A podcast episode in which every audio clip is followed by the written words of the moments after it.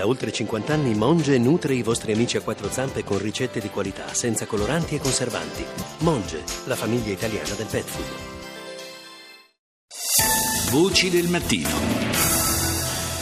Alle 6.41 minuti e 4 secondi, buongiorno di nuovo da Paolo Salerno. Ieri si è celebrata la giornata mondiale del rifugiato. Il Presidente della Repubblica, Sergio Mattarella, per ricordarla, ha visitato a Roma il centro Astalli, sede italiana del Servizio internazionale dei Gesuiti per i rifugiati. È stata anche l'occasione per ricordare i 35 anni di attività dell'organizzazione cattolica che dal 1981 ha come impegno quello di accompagnare, servire e difendere i diritti dei rifugiati. Ma com'è cambiata nel tempo questa attività? Colomba San Palmieri ne ha parlato con il presidente del centro Astalli, padre Camillo Ripamonti. Centro Astalli in questi 35 anni si è un po' adeguato alle esigenze, alle necessità eh, dei, dei, rifugiati che sono cambiati in questi, in questi anni.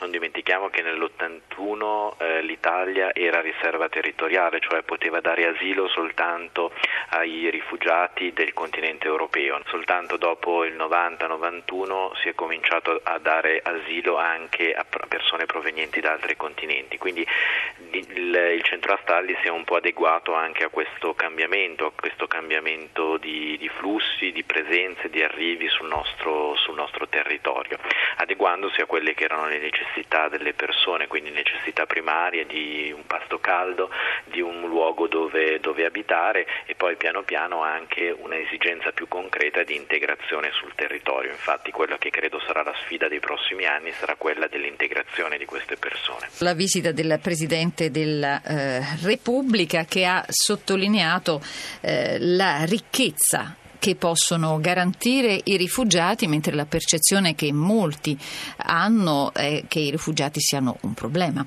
Sì, eh, quello che ha detto il Presidente è proprio il capovolgimento della prospettiva.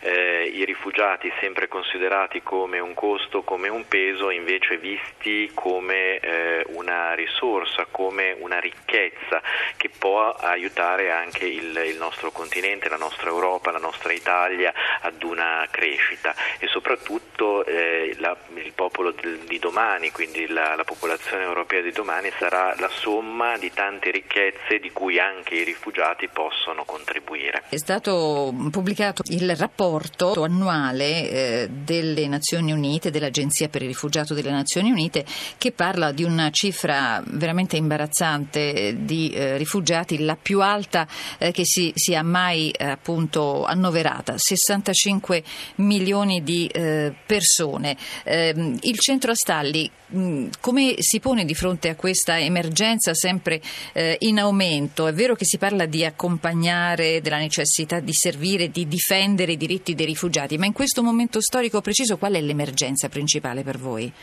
Ma, eh, eh, l'emergenza principale è quella di non assuefarsi al, a, a, questo fenomeno, perché il rischio è che siccome vediamo immagini o sentiamo di notizie di persone che arrivano ogni giorno, eh, un po' ci dimentichiamo dell'importanza che le storie personali di queste persone eh, hanno e allora eh, l'importante è non eh, diciamo, abituarsi a queste, a queste notizie, a questi numeri, anche i numeri dei morti, no? prima ci faceva impressione una, dieci persone, adesso quasi se non raggiungono il centinaio non rimaniamo colpiti da questo, ecco questo non va bene, eh, la storia di una persona è importante ma appunto proprio perché è questa persona che ha, dovuto, che ha sofferto, che ha viaggiato, che è arrivata nel nostro paese, ecco non dobbiamo dimenticare il volto di queste persone.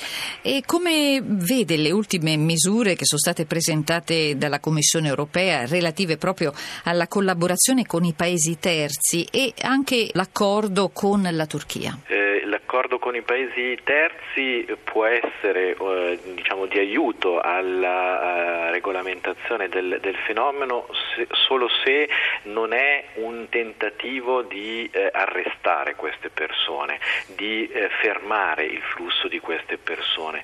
Eh, dobbiamo aiutare eh, i paesi e la crescita di questi paesi per garantire un futuro migliore alle persone nei paesi di provenienza, non deve essere lo strumento semplicemente per arginare il flusso, quindi in qualche modo esternalizzare le frontiere. E l'accordo con la Turchia di per sé va un po' in questa direzione, quello di esternalizzare i controlli e non far arrivare queste persone eh, in Europa. Questo non va, non va, bene perché l'Europa è eh, appunto il continente dei diritti e non può rinunciare a, questo, a questa garanzia dei diritti facendo fare lavoro sporco ad altri paesi.